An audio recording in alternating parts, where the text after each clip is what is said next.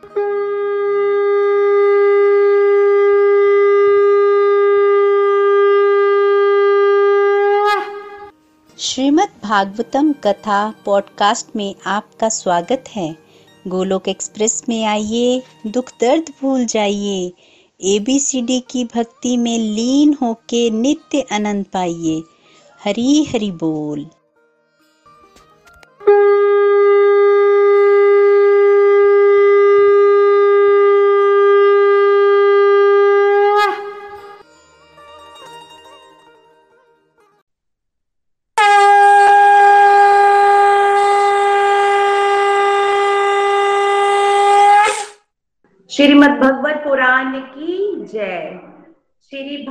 भागवत भगवान की है आरती।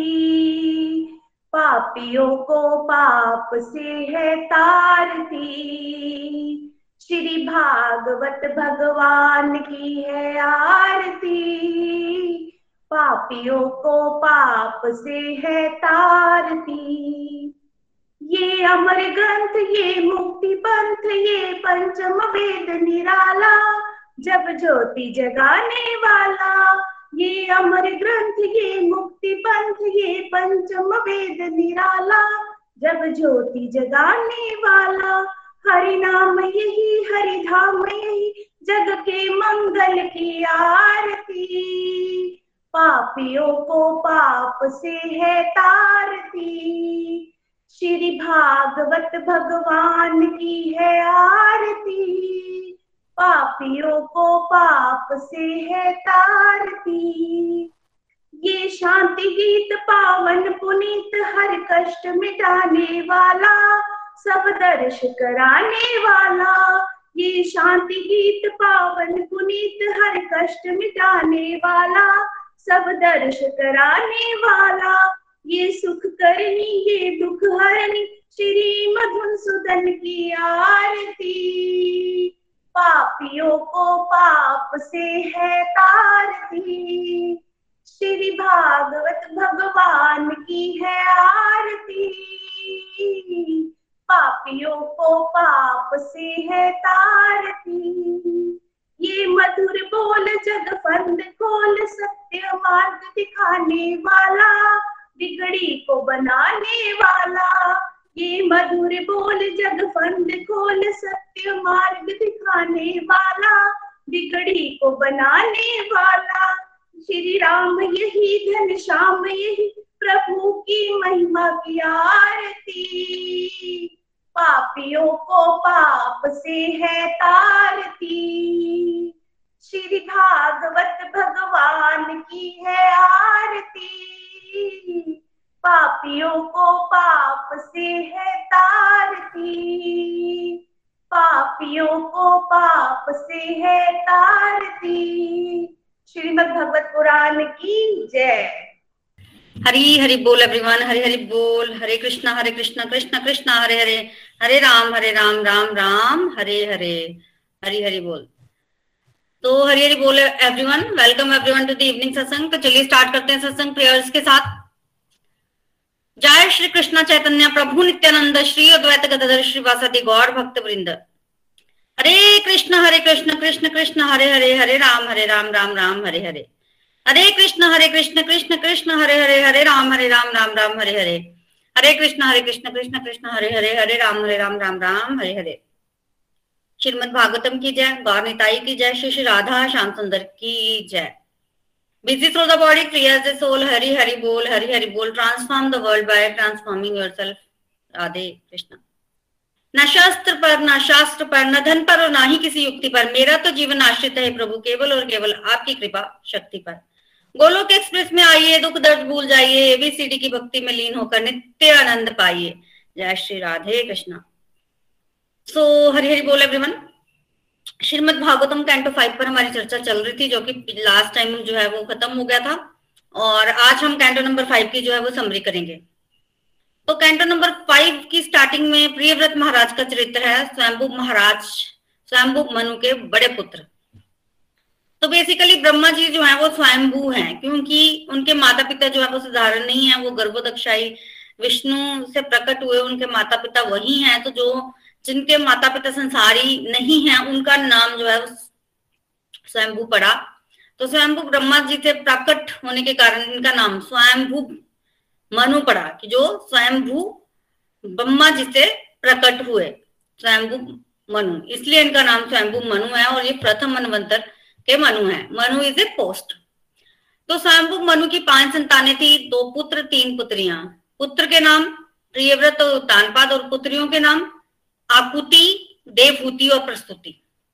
तो बेसिकली ये जो इनके बड़े पुत्र थे, प्रियव्रत, इनके लिए बताया जाता है कि जब ये छोटे थे तो नारद मुनि एक बार स्वयंभू मनु से मिलने आए और उन्होंने प्रियव्रत महाराज को भी उपदेश दिया, जिससे प्रियव्रत महाराज जो है वो तपस्या करने के लिए गंधमादन पर्वत पर चले गए। उनका मन जो है वो महलों में नहीं लगा, पिता की आज्ञा से वो तपस्या करने चले गए।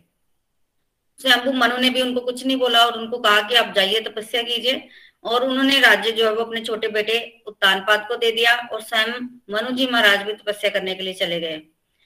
पर जब प्रचेताओं का राज्य हुआ ना, ध्रुव महाराज के वंश में जब प्रचेता गण आए तो उसके बाद में कोई भी पावरफुल शासक जो है वो इस धरती पर नहीं था तो फिर प्रियव्रत महाराज को शासन करने के लिए बुलाया गया। स्वयं मनु, पहले तो स्वयं शासन करने के लिए आए, पर उनको तो भगवान की भक्ति करनी थी। इसलिए वो प्रियव्रत महाराज को मनाने के लिए गए कि प्रियव्रत महाराज जो है वो विवाह कर ले, गृहस्थ धर्म जो है वो स्वीकार करे गृह आश्रम। और उन्होंने ऐसे ही किया, प्रियव्रत महाराज ने पहले गृहस्थ आश्रम स्वीकार किया और उसके बाद फिर से वो गृहस्थ आश्रम को त्याग कर, संन्यास लेकर जो है वो चले गए।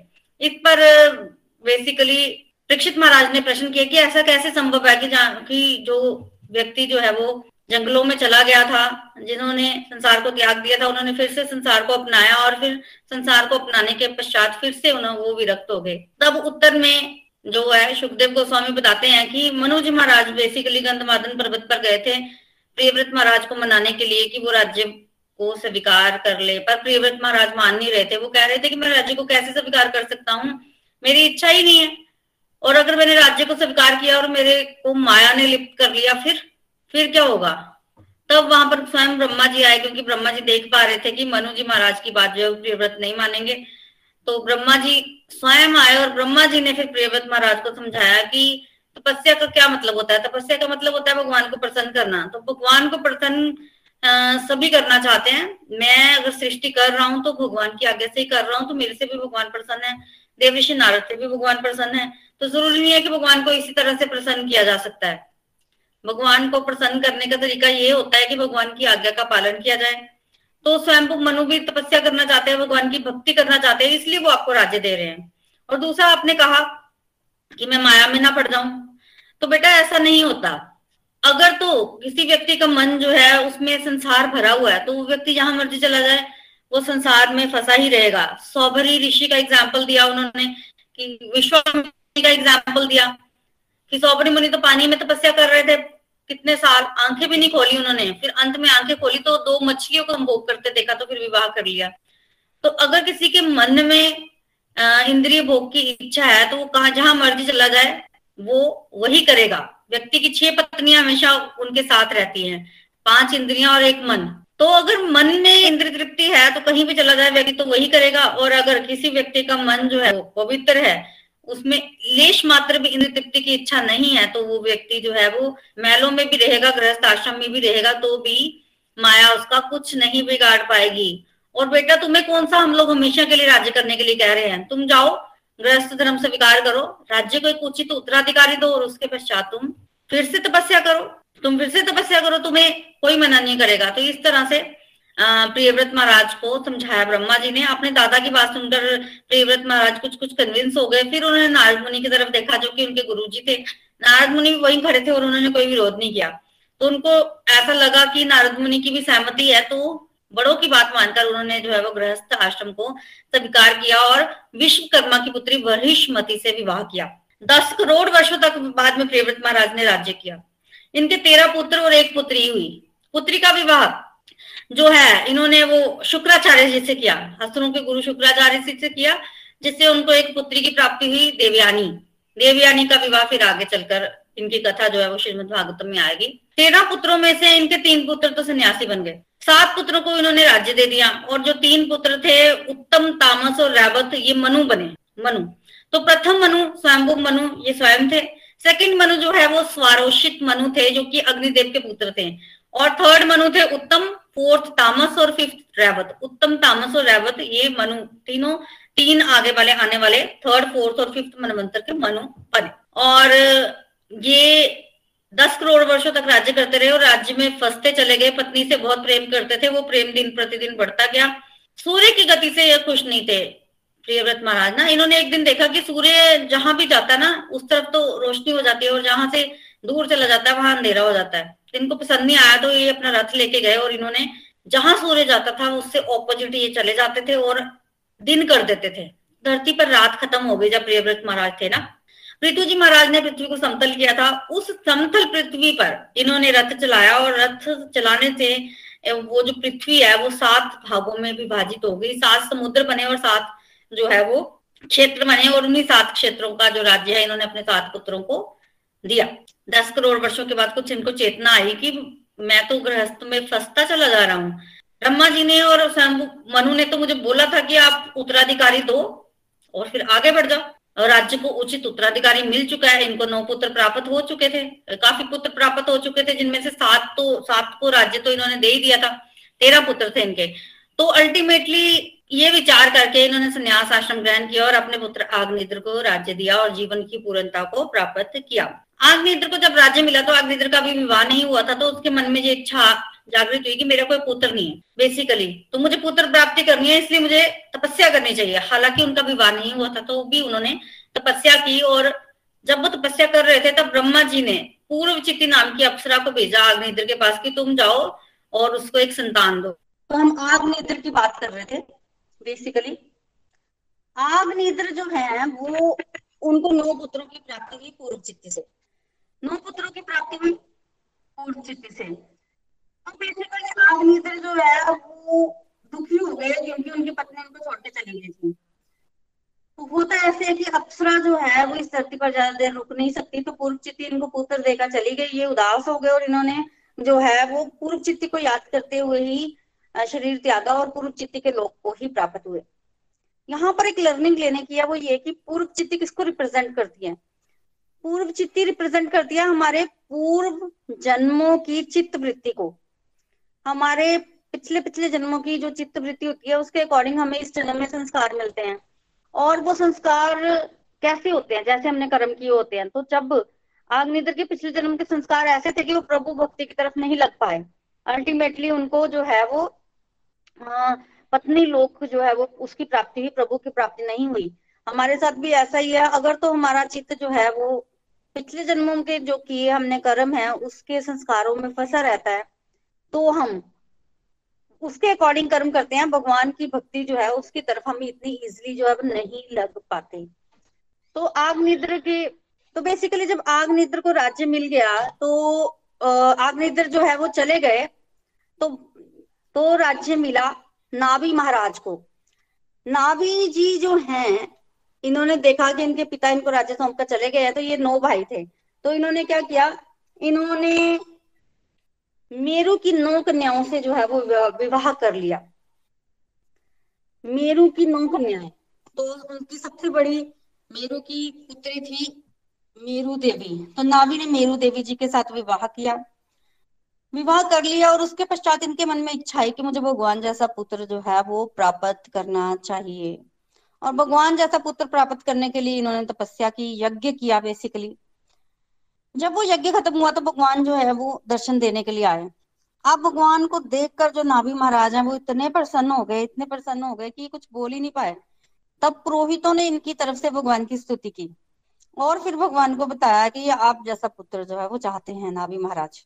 और भगवान ने इनको आशीर्वाद दिया तब कि आप मेरे जैसा पुत्र चाहते हैं, पर मेरे जैसा तो और कोई नहीं है तो मैं खुद ही क्यों ना आपके पुत्र के रूप में आ जाऊँ? तो भगवान इनके पुत्र के रूप में आए और इन्होंने उनका नाम रखा ऋषभ। तो बोलिए, भगवान ऋषभ देव जी की जय। लिए भगवान स्वयं ऋषभ देव बन के इनके पास आए। उसका कारण क्या है? उसका कारण देखिए ये है कि इन्होंने एक तो यज्ञ किया, पर यज्ञ से भगवान इतने खुश नहीं होते। भगवान इनके घर पुत्र रूप में आए क्योंकि इनका भाव था वैसा। भगवान भाव से खुश होते हैं। भाव देखकर इनके घर भगवान जो है वो पुत्र रूप में आए। और ऋषभ नाम बहुत सुंदर। तो उनकी उन्होंने भगवान के लक्षण भी प्रकट कर दिए थे। उनके पैरों के ना नीचे जो है वो ध्वजा, वज्र, कमल पुष्प, इस तरह के चिन्ह अंकित थे। और भगवान के होने की पहचान ही यही होती है कि भगवान के चरणों पर नीचे चिन्ह रखा गया ऋषभ देव जी जो थे ये समस्त सिद्धियाँ इनके पास थी, क्योंकि ये स्वयं भगवान थे। जब इनके राज्य में ऐश्वर्य बहुत था, इनके राज्य में सब प्रजा खुश थी, इतना ऐश्वर्य था ऋषभ देव जी का कि इंद्र जो है वो जलने लग पड़े ऋषभ देव जी से और इंद्र ने बारिश करनी बंद कर दी। जब इनके राज्य में वर्षा होनी बंद होगी तो भगवान हंसने लग पड़े। देखिए, इंद्र जो है वो साधारण मनुष्य पर तो अपना प्रभाव जता सकता है, पर भगवान पर उसका कोई प्रभाव नहीं चलता। तो ऋषभ देव जी ने योग माया को आज्ञा दी और योग माया को जब आज्ञा मिली तो योग माया ने वहाँ पर बारिश भी की, वर्षा, बरसात की और साथ ही साथ योग माया के प्रभाव से नाभि महाराज को ये भूल ही गया कि ऋषभ देव जी हैं, जो वो भगवान है। नाभि महाराज ऋषभ देव जी को अपना पुत्र ही मानते थे। और जब नाभि महाराज राज्य कर रहे थे, तब पृथ्वी का नाम जो है वो अजनाब वर्ष पड़ गया। पहले भूमि देवी का नाम महाराज पृथ्वी के नाम पर पृथ्वी पड़ा और अब अजनाब वर्ष पड़ गया। अज मतलब भगवान और नाभ नाभि नाभि से नाभ आया कि भगवान और जब नाभि महाराज राज्य कर रहे थे तो भारतवर्ष का नाम जो है वो अजनाब वर्ष पड़ा। अब प्रजा जो है ऋषभ देव को पसंद करती थी और चाहती थी कि ऋषभ देव उनके राजा बन जाए। महाराज नाभि ने देखा कि प्रजा जो है वो ऋषभ देव को पसंद करती है तो ऋषभ देव जी को उन्होंने राज्य दे दिया और खुद जो है वो अपनी पत्नी मेरू देवी के साथ बान प्रस्थ आश्रम, वहाँ पर इन्होंने भजन किया और जीवन की पूर्णता को प्राप्त किया। अब ऋषभ देव जी जो है वो पीछे रह गए। अब ऋषभ देव जी सोच रहे हैं कि क्यों ना वो अपने आचरण से प्रजा को शिक्षा दे। तो उस समय वर्णाश्रम धर्म की जो परंपरा थी ना, वो थोड़ी सी ढीली पड़ गई थी। तो इन्होंने अपने आचरण से शिक्षा देने की सोची। तो चार आश्रम होते हैं, ब्रह्मचर्य आश्रम फिर गृहस्थ आश्रम फिर वानप्रस्थ आश्रम फिर संन्यास आश्रम तो इन्होंने उसी का पालन किया। पहले ब्रह्मचर्य आश्रम का पालन करते हुए ये गुरुकुल चले गए और वहाँ पर इन्होंने गुरु जी से शिक्षा ली और शिक्षा लेने के बाद ये गृहस्थ आश्रम में प्रवेश। गृहस्थ आश्रम में जब इन्होंने प्रवेश किया तो इनको जो है वो सौ पुत्रों की प्राप्ति हुई। सौ पुत्रों की। इन्होंने देवराज इंद्र की कन्या जयंती से विवाह किया और सौ पुत्रों में से सबसे बड़े पुत्र थे भरत। सबसे बड़े पुत्र हुए भरत और इनके भरत से छोटे जो नौ भाई थे ना, वो क्षत्रिय बने। तो भरत से छोटे नौ भाई क्षत्रिय बने और जो इनके लास्ट के नौ पुत्र थे, वो महाभागवत बने। उनके नाम कवि, हवि, अंतरिक्ष, प्रबुद्ध, पिपलायन, आविर्होत्र ध्रुमिल चमस और करभाजन ये आपने सुने होंगे। ये नव जोगेंद्र या नव जोगेश्वर कहलाते हैं। इन्होंने महाराज निमी को बड़ा अच्छा उपदेश दिया था, जो कि इलेवेंथ कैंटो में आएगा। तो वर्णन आता है कि पिता हो तो ऋषभ देव जी जैसा। इन्होंने अपने पुत्रों को बड़ी अच्छी शिक्षा दी। इनके इक्यासी पुत्र ब्राह्मण बने। तो बड़े पुत्र भरत महाराज, ये भगवान के महान भक्त थे। उससे छोटे नौ पुत्र क्षत्रिय, फिर इक्यासी पुत्र ब्राह्मण और लास्ट के जो नौ पुत्र थे, वो महाभागवत नव जोगेंद्र कहलाए। इस तरह से इन्होंने जो है वो आ, आ, जीवन यापन किया। एक सौ यज्ञ इन्होंने अपने जीवन में किए। सौ यज्ञ।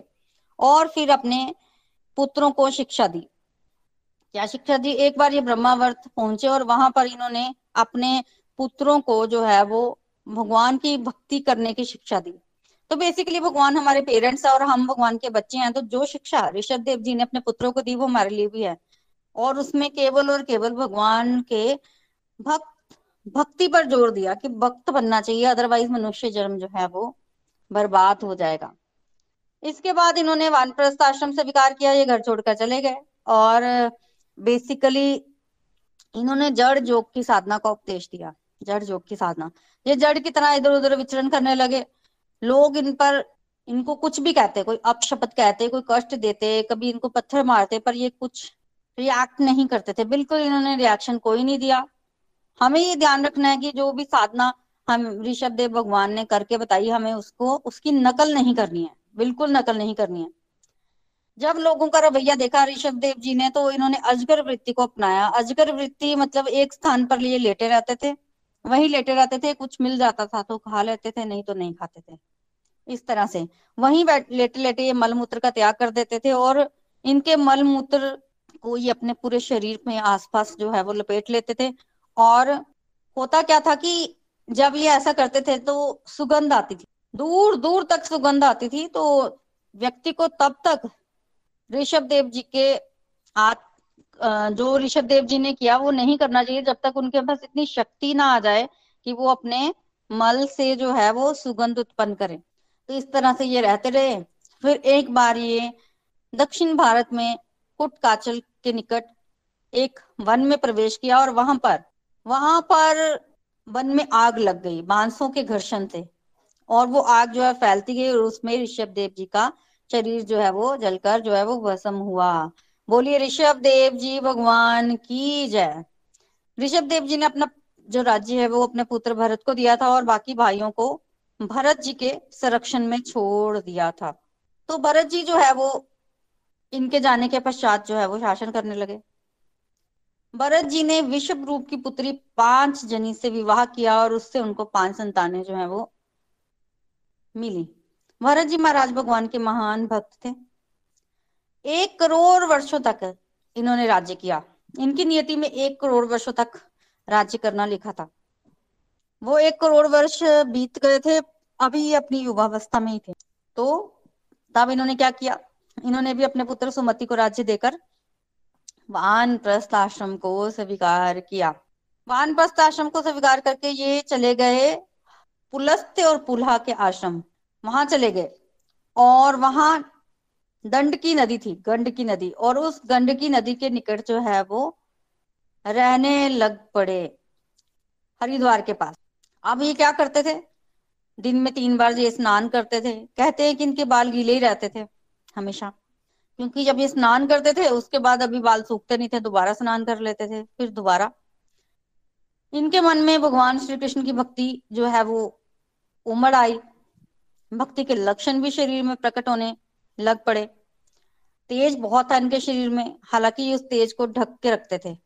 ऐसा लगता था भरत जी महाराज को देखकर कि ये अपनी भक्ति की चरम सीमा तक पहुँच गए हैं और इसी जन्म में भगवान को प्राप्त कर लेंगे कि तभी एक दिन क्या हुआ। ये नदी के तट पर बैठे थे। मंत्रों का उच्चारण कर रहे थे। तब एक प्यासी हिरनी वहाँ आई। वो गर्भवती थी और वो वहाँ आकर पानी पीने लगी। जैसे ही प्यासी हिरनी वहाँ पर पानी पीने लगी, तभी एक सिंह के गर्जने की आवाज़ आई। देखिए, सिंह आया नहीं है, सिर्फ़ आवाज़ आई है। तो हिरनी डर गई। हिरन वैसे भी डरपोक होते हैं। उनकी आँखें जो है, वो हमेशा घूमती रहती हैं इधर उधर उनको डर होता है कि कहीं कोई उनको मार ना दे। तो बेसिकली ये पहले ही डरी हुई थी हिरनी। तो सिंह आया नहीं, पर हिरनी डर गई तो उसने सोचा कि क्यों ना मैं अपने बच्चे को बचा लूँ तो वो उसने इसे छलांग लगाई। नदी को पार करने के लिए उसने छलांग लगाई, और नदी को तो वो पार कर गई, पर उसका जो बच्चा था, वो योनि द्वार के द्वारा नदी में गिर गया। हिरनी नदी पार कर गई, बच्चा नदी में गिर गया, और नदी को पार करके हिरनी जो है, वो एक पर्वत एक पर्वत पे ना एक गुफा थी उसमें प्रवेश की और शरीर को त्याग दिया। क्योंकि उसको लगा कि उसका बच्चा जो है वो मर गया। उसको तो प्राप्त नहीं हुआ ना उस, उसके लिए तो मर ही गया था। तो हिरनी मर गई और बच्चा जो है नदी में गिर गया और भरत जी महाराज इस दृश्य को देख रहे थे। तो भरत जी महाराज ने क्या किया उन्होंने नदी में जलांग लगाई और उस बच्चे की रक्षा करी। बच्चे की रक्षा करी और उस बच्चे को अपने आश्रम में ले आए। और भरत जी महाराज ये सोचने लग पड़े कि इस बच्चे का मेरे सिवाय कौन है? कोई भी तो नहीं। अगर मैं इसको छोड़ दूँगा तो ये बच्चा तो मर जाएगा। कोई ना कोई जंगली जानवर इसको खा जाएगा। तो क्यों ना मैं इसको पालन पोषण करूँ? ये सोचकर भरत जी महाराज रोज उस बच्चे को हरी हरी घास जो है वो खिलाने लगे। उसकी रक्षा करने में वो व्यस्त रहते थे। और उनका जो ज़्यादा समय है वो उस बच्चे के साथ ही चला जाता था। जब उस बच्चे को खुजली होती तो भरत जी महाराज अपने हाथों से उसको खुजलाते ठीक है? उसको चूमते भी थे तो उसको खाना खिलाते देखिए, घर में एक बच्चा आता है तो कैसे हो जाता है व्यक्ति ना? बिज़ी हो जाता है ना बच्चे के साथ तो वो सारा कुछ जो है, वो रज़ी महाराज, उस भरत, उस हिरन के बच्चे के लिए जो है वो करने लगे। और ये सोचने लगे कि इसकी माँ मर गई है, ये मेरे ही आश्रित है अब। भरत जी महाराज जब बैठते यज्ञ करने के लिए तो वो हिरण का बच्चा आता और वो यज्ञ के लिए जो भी घास फूस होती थी, सामग्री होती थी, उसको जूठा कर देता। यज्ञ भी रह जाता। फिर जब उसने चलना शुरू किया तो वो इधर उधर जाता था तो भरत जी महाराज एक आँख खोलकर देखते थे कि कहाँ गया वो। कहीं उसको किसी जानवर ने खा तो नहीं लिया, कहीं वो इधर उधर ना चला जाए। तो ऐसे करते करते भरत जी महाराज के सारे नियम छूट गए, और उनका ध्यान जो है वो हिरण में लग गया। वो हिरण को अपने साथ खिलाते, अपनी गोद में बिठाए रखते चौबीस घंटे, अपनी छाती पर सुलाते, और अपने साथ जंगल में लकड़ी लेने भी लेके जाते, उसे नहलाते, घूमते। तो खाते पीते भी उसके साथ। तो प्यार हो गया उनको हिरन से और हिरन के साथ उनका मन जो है वो असीम सुख का अनुभव करने लगा। उनको मज़ा आना शुरू हो गया हिरन के साथ, बहुत ज़्यादा। अब वो आँखें बंद भी करते थे तो एक आँख खोलकर देखते थे, हिरन यही है ना, कहीं चला तो नहीं गया। फिर एक दिन क्या हुआ कि हिरनों का कुछ झुंड आया और हिरन जो बच्चा जो है हिरन का, वो हिरनों के झुंड के साथ चला गया। जब वरद जी महाराज ने देखा कि वो बच्चा नहीं है तो वो शोक करने लगे। वो कहने लगे कि वो मेरी शरण में आया है, आया था, मैं उसकी रक्षा नहीं कर पाया। कहीं उसको कोई जंगली जानवर तो नहीं खा गया? चलो मुझे उसकी खोज करनी चाहिए और ये सोचकर वरजी महाराज चले और जंगल की तरफ़ चल पड़े। उठे और जंगल की तरफ़ चले और वहाँ उन्होंने हिरण के चरण चिन्ह देखे जंगलों में और तो उनको लगा कि पृथ्वी ज़्यादा भाग्यशाली है जिसको हिरण का स्पर्श प्राप्त हुआ। मुझे तो हिरण का स्पर्श नहीं प्राप्त हुआ। फिर वो चंद्रमा को देखने लग पड़े और चंद्रमा से प्रेयर्स करने लग पड़े कि चंद्रमा की चांदनी तो हर जगह होती है तो ये चंद्रमा जो है वो हिरण की रक्षा करे। कहाँ गया वो हिरण? हाय मेरा तो सब कुछ वही था। तो देखिए क्या हुआ। एक राजा भरत जिसने पूरी पृथ्वी का, राज्य का त्याग किया वो हिरण की आसक्ति में फंस गया। तो कहने का मतलब कि हमें हर समय जो है वो सावधान रहना चाहिए डिवोशन करते हुए कहीं हमारी डिवोशन में कोई विघन ना आ जाए। सावधानी रखो। सावधानी हटी, दुर्घटना घटी। तो इस तरह से घूमते घूमते घूमते घूमते भरत जी महाराज भूल ही गए कि उनकी मृत्यु आनी है। पर मृत्यु उनको नहीं भूली और भरत जी महाराज जो है वो एक ऊँची पहाड़ी से नीचे गिरे और उनका शरीर जो है वो छूट गया। मृत्यु के समय उनको अपना, उनको हिरन जो है वो अपने पास बैठे दिखाई दिया। हिरन को देखकर, हिरन को याद करके शरीर छूटा तो उनका जो जन्म है, अगला जन्म, वो हिरन के रूप में हुआ। पर वो कहते हैं ना कि किया हुआ भजन कभी व्यर्थ नहीं जाता। तो अगले जन्म में भी भरत जी महाराज को याद था। हिरन के जन्म में भी अपना पिछला जन्म याद था तो इन्होंने क्या किया? कलंजर पर्वत पर अपनी माता को छोड़कर ना ये वहीं आ गए, हरिद्वार के निकट पुलह और पुलस्त के आश्रम में। और वहाँ आकर ना सुखी घास खाकर अपना जीवन व्यतीत करने लगे।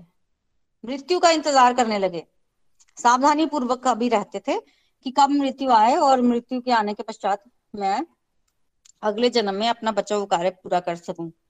अब समय आया हिरण का शरीर छूटा तो अगला जन्म जो है वो एक शुद्ध ब्राह्मण के घर हुआ, जो कि अंगिरा मुनि के वंशज थे। इस जन्म में भी इनका नाम भरत हुआ, पर इनको जड़ भरत कहते थे। कारण? क्योंकि इस जन्म में ना तो ये बोलते थे, ना कुछ सुनते थे, ये गूँगे की तरह, बहरे की तरह व्यवहार करते थे। इनको सारी नॉलेज थी, पर ये किसी से बात नहीं करते थे। कारण? ये पागल बने रहते थे, ताकि कारण ये था कि ये कहीं इस जन्म में भी फंस ना जाए, क्योंकि इनको पिछले दोनों जन्मों की समृद्धि थी। पिछले दोनों जन्म याद थे इनको। तो इनके पिता जड़ जड़ भरत जो थे, इनके पिता, वो इन पर विशेष प्यार बरसाते थे। उन्होंने कोशिश की कि ये गायत्री मंत्र सीख ले। चार महीने वो कोशिश करते रहे, पर इन्होंने ओम भी नहीं बोला। फिर जो भी पिताजी कहते थे, ये उससे उल्टा करते थे। पिताजी ने अगर कहा है कि तुमने मल मूत्र का त्याग करके हाथ धोने हैं। तो ये पहले हाथ धोते थे, बाद में मल मूत्र का त्याग करते थे। इस तरह से ये आचरण करते थे। कुछ समय के पश्चात इनके पिता ने भी इनको पढ़ाना बंद कर दिया। पर प्रेम को बड़ा करते थे। इससे हर समय उनका पूरा ध्यान जो है वो इनमें ही लगा रहता था। तो इनके नौ सौतेले भाई भी थे। एक दिन इनके पिता की मृत्यु हो गई और इनकी माता जो है वो इनको नौ भाइयों को सौंप कर सती हो गई। अब भाई जो है इनके साथ अच्छा व्यवहार नहीं करते थे, इनको एक, इनसे काम करवाते थे और खाने को सूखी रोटी देते थे और इनका शरीर काफ़ी हट्टा कट्टा था। तो एक बार क्या हुआ कि इनको भेजा गया खेत में कि चिड़ियों को भगाओ, हमने खेत में बीज डाले हैं। अब भरत जी महाराज तो परमहंस है। अब जब ये गए और इन्होंने चिड़ियों को भगाना था तो इन्होंने फील किया कि चिड़िया भी भगवान की और खेत भी भगवान का।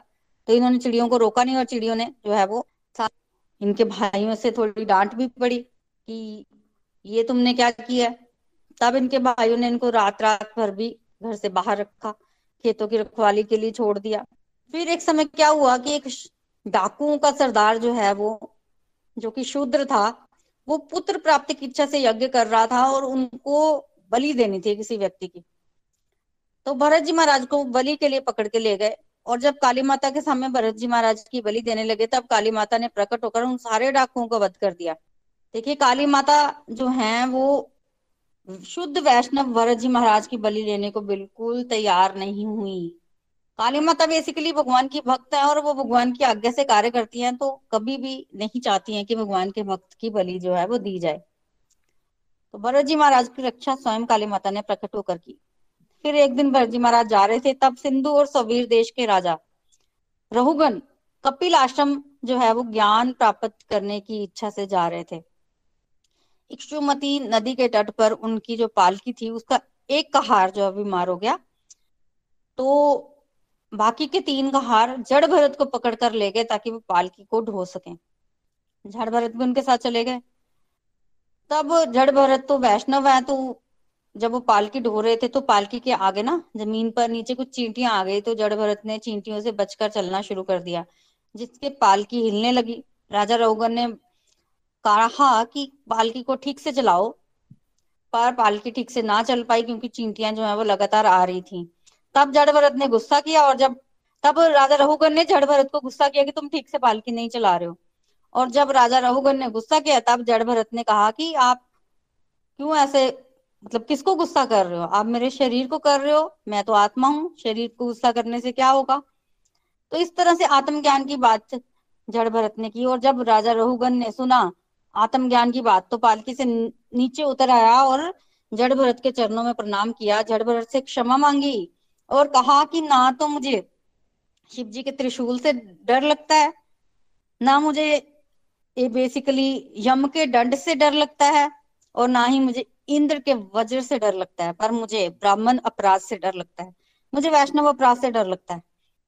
तो आप तो उच्च कोटि के वैष्णव हो तो मुझे क्षमा करें। आप कौन हो मुझे बताइए? आप कहीं दत्तात्रेय भगवान तो नहीं है? कहीं आप कपिल भगवान तो नहीं है, जो इस धरती पर आया और जिनसे ज्ञान प्राप्त करने के लिए मैं जा रहा हूँ? आप कौन है मुझे बताइए। तब जड़ भरत ने बताया कि मैं भरत हूँ, जिसके नाम पर इस भारत का नाम भारत पड़ा। तो पिछले जन्म में मैं हिरन आ, मैं पिछले जन्म में हिरन बना था और इस जन्म में फिर अब मैं ब्राह्मण बना हूँ। तो अपने पिछले जन्मों की बात सुनाई भरत जी महाराज ने। तब राजा रघुगन ने प्रश्न किया। बेसिकली राजा रघुगन के प्रश्न जो है वो बॉडी के लेवल पर थे शरीर के लेवल पर। और भरत जी महाराज उनको उत्तर दे रहे हैं कि राजा आप बन रहे हो कि आपको आत्मज्ञान हो गया है। पर आपको बेसिकली ज्ञान नहीं है। आप शरीर के लेवल पर क्वेश्चन पूछ रहे हैं। आत्मा के लेवल पर नहीं पूछ रहे। तो रघुगर ने प्रश्न किया था कि शरीर में जो कुछ भी होता है, उसका असर आत्मा पर पड़ता है। एग्ज़ाम्पल पतीला रखा आपने गैस पर, उसमें चावल है, पानी भी है। पहले पतीला गर्म होगा, फिर पानी गर्म होगा, फिर चावल गर्म होंगे और फिर चावल पकेंगे। तो शरीर के साथ जो कुछ भी होता है, उसका थोड़ा बहुत असर तो किस पे पड़ता है, आत्मा पे भी पड़ता है। पर जड़ भरत ने कहा कि तुम शरीर के लेवल पर बात कर रहे हो, आत्मा पर कोई असर नहीं पड़ता है। तब जड़ भरत ने एग्ज़ाम्पल दिया कि एक वो लो, एक पतीला लो, उसको गैस पे चढ़ाओ, उसमें पानी भी डालो, फिर उसमें चावल की जगह पत्थर डालो तो पत्थर गलेगा, पत्थर नहीं गलेगा। तो इस तरह से बहुत प्यारा ज्ञान जो है वो जड़ भरत ने राजा रघुगन को दिया, जिसको सुनकर राजा रघुगन की आँखें खुल गई, तीन गुणों की बात की भगवान की बात की और संस, हाँ, संसार रूपी भवाटवी का निरूपण किया कि संसार को एक गहन वन बताया और कैसे व्यक्ति इस वन से जो है वो निकले वो बताया। फिर ब्रह्मांड के बारे में पूछा। ब्रह्मांड की संरचना के बारे में वो बताई। प्रॉपर बेसिकली तो राजा रघुगन को ज्ञान देने के पश्चात जड़ भरत चले गए। और उसके पश्चात सुखदेव गोस्वामी और परीक्षित महाराज बात कर रहे हैं। तब परीक्षित महाराज ने ब्रह्मांड की सुखदेव गोस्वामी ने वो बताया। फिर नरकों के विषय में बात हुई। तब सुखदेव गोस्वामी ने कुछ नरकों के बारे में जो है वो बताया परीक्षित महाराज को। और जब नरकों का वर्णन परीक्षित महाराज ने सुना तो वो परीक्षित महाराज डर गए। डर गए और वो देख रहे हैं कि ये नरक में तो बड़ा कष्ट व्यक्ति को भोगना पड़ता है। तो ऐसा कोई तरीका होना चाहिए जिससे व्यक्ति जो है नरक जाए ना और, और बच जाए पहले ही बच जाए। तो नरकों के वर्णन के साथ जो है वो कैंटो नंबर फाइव जो है वो हमारा खत्म होता है। हरे कृष्णा हरे कृष्णा कृष्ण कृष्णा हरे हरे हरे राम हरे राम राम राम हरे हरे हरे हरे बोल। कृष्ण हरे कृष्ण कृष्ण कृष्ण हरे हरे। हरे राम हरे राम। राम राम हरे हरे। हरे कृष्ण हरे कृष्ण कृष्ण कृष्ण हरे हरे। हरे राम हरे राम राम। राम हरे हरे। हरे कृष्ण हरे कृष्ण कृष्ण कृष्ण हरे हरे। हरे राम हरे राम राम। राम हरे हरे। हरे हरि बोल everyone thank you so much Preeti ji. Canto number five Shrimad Bhagavatam यहाँ पे कंप्लीट हो रहा है। और आई थिंक uh, बहुत ही ब्यूटीफुली प्रीति जी ने हमें ये सारी कथाएँ सुनाई हैं। आज की जो समरी एक तरह से जिस तरह से कैंटो फाइव की यहाँ पर प्रीति जी ने की, उसमें जो मेरे टेक अवेज हैं, मैं उनके बारे में यहाँ पे चर्चा करूँगा। देखिए, सबसे पहले एक चीज़ हमें पूरी कथा के अंदर, पूरे कैंटो में श्रीमद भागवतम में ना एक नाम बार बार गूंजेगा। वो नाम है नारद मुनि जी का। नारद मुनि जी ने इतने सारे शुद्ध भक्तों का गुरु का रोल प्ले किया है कि आप सुन के हैरान हो जाएँगे। और समझने की बात क्या है? कैसे हमारे टीवीज या हमारे चैनल्स या फिर हमारी मूवीज़ उनके करेक्टर को किस तरह से पोर्ट्रे किया जाता है? Which is very shocking Narad Muni ji कौन है? वो भगवान के शुद्धतम भक्त हैं। और अगर आप श्रीमद भागवतम की कथा सुन रहे हैं तो आप देखेंगे कि जगह जगह पे उन्होंने, चाहे वो ध्रुव महाराज हैं, चाहे वो प्रहलाद महाराज हैं, चाहे वो राजा प्रियव्रत हैं, चाहे वो ऋषभ देव हैं, चाहे वो उनके आगे की वंशावली है, हर जगह पर उन्होंने क्या काम किया? उन्होंने गुरु का रोल प्ले किया, उन्होंने भगवान की वाणी ट्रांसमिट की, स्थापित की उन सब लोगों में और उनको मोटिवेट किया कि अल्टीमेटली जीवन का लक्ष्य जो है वो क्या है? वो भगवत प्राप्ति है। तो ये बात जो डिवोशन में आगे बढ़ना चाहते हैं ना, उन सब के लिए बहुत ज़्यादा इंपॉर्टेंट है। क्यों इंपॉर्टेंट है? मज़ाक करते हैं, जैसे कि हमने कथा के माध्यम से भी यहाँ पे समझा। तो क्या कह रहे हैं? राजा रघुगुण क्या कह रहे हैं? मुझे अगर डर लगता है तो किससे लगता है? वैष्णव अपराध से डर लगता है। तो परम वैष्णव वन ऑफ़ दी परम वैष्णव नारद मुनि जी को हमें पूरे सम्मान के साथ, आदर के साथ एक गुरु की तरह देखना चाहिए। कभी भी जिस तरह से उनको पोर्ट्रे किया जाता है, जिस तरह से हम मज़ाक उड़ा देते हैं, या हर सीरियल में उनको इस तरह से एक नौटंकी की तरह पेश किया जाता है दैट इज़ नॉट गुड हमें उस चीज़ को बचना चाहिए उससे और हमें किसी भी तरह से वैष्णव अपराध जो है, उससे अपने आप को बचाने का प्रयास करना चाहिए। उनके लिए हमेशा प्रेयर्स करनी चाहिए बिकॉज़ उन उन, उनसे जब हम प्रार्थना करेंगे ना, वो बेसिकली हमें ब्लेसिंग्स देंगे तो हम भगवान की भक्ति में आगे बढ़ सकते हैं। दूसरी बात जो यहाँ हमने सीखी, वो क्या थी? ऋषभ देव जी का जो रोल था, जैसे उन्होंने चार आश्रम जिसके बारे में, वर्ण आश्रम की बात की गई, उसके उसके आधार पे जो जीवन जिया, सी, हम सबको ये कोशिश कर कि हम भी अपनी लाइफ को आश्रमों के हिसाब से जिए। देखिए, अब तो गुरुकुल है नहीं। प्रैक्टिकली बहुत सारे लोगों की हम में से एज भी इस तरह की होगी कि अब हम ब्रह्मचर्य की बात सोचें या 25 साल ब्रह्मचर्य या उसके बाद गृहस्थ या उसके बाद संन्यास या वानप्रस्थ। वानप्रस्थ या संन्यास। ये 25-25 साल में इस तरह से विभाजित किया गया, जो कि परफेक्टली किया गया। हमें आइडली ऐसा करना चाहिए। लेकिन अब हमारी जो वर्ल्डली सिचुएशन है, उसमें शायद ये स्ट्रिक्टली कर पाना तो मुश्किल होगा। बट स्टिल, ये कथाएँ हमें क्या समझाती हैं कि हम अब जीवन के जिस भी पड़ाव पे हैं धीरे धीरे अपने आप को हम ट्रेन करें। जो चीज़ हमें ब्रह्मचर्य में करनी चाहिए थी zero to twenty five that mean scriptures का गहन अध्ययन साधना, वो सब चीज़ें हमने नहीं की। लेकिन कहते हैं ना, जब जागे तब सवेरा। अब पता चल गया है तो अब वेट ना करें, अब ज़ोर लगाएँ सो दैट हम उस समय को, जो ब्रह्मचर्य का पालन करते हुए, हम बेसिकली इन स्क्रिप्चर्स को अच्छी तरह से पढ़ें, समझने का प्रयास करें, अपनी साधना, सेवा में ज़्यादा समय दें। सी और साथ ही साथ जब बात आती है यहाँ पर कि हम अपनी लाइफ को डिज़ाइन करें इस तरह से कि आने वाला हमें समय सिक्सटी फिफ्टी टू सिक्सटी के बीच में हमने क्या करना है हमने अपनी वर्ल्डली ड्यूटीज़ को किस तरह से निवृत्त होकर फिर अपनी तैयारी करनी है कि हम ज़्यादा से ज़्यादा सत्संग साधना की तरफ़ अपने आप को लगा सकें। अभी वर्ल्ड की क्या स्थिति है? कई बार हम सत्संग में चर्चा कर चुके हैं लोग रिटायरमेंट से पहले फिफ्टी एट सिक्सटी की एज में आने से पहले, पहले क्या करना शुरू कर देते हैं? क्या करना शुरू कर देते हैं? एक और प्लानिंग करते हैं कि कैसे हम कोई बिज़नेस खोल लेंगे या कोई और नई जॉब कर लेंगे या कोई ना कोई ऐसा सोर्स ऑफ़ वर्क चाहिए कि उनको लगता है भाई हम खाली कैसे बैठेंगे? ये प्लानिंग है। क्यों? क्योंकि उनको ये ज्ञान नहीं है हम सबको आज की डेट में। हम भाई सोल्स हैं और ये शरीर तो एक दिन खत्म हो जाना है। हम सिर्फ़ और सिर्फ़ इस शरीर को सुखी बनाने के लिए और पैसा इकट्ठा करने के लिए प्रॉपर्टी बनाने के लिए, उसको काम समझ के, उसको ड्यूटी समझ के, शिद्दत से वो करते जा रहे हैं। सी हम अंधकार की तरफ़ बढ़ रहे हैं। We are heading towards darkness अगर ऐसा कर रहे हैं। लेकिन ये स्क्रिप्चर्स हमें क्या बता रहे हैं? भाई नहीं, अपने आप को ट्रेन करो सेट करो।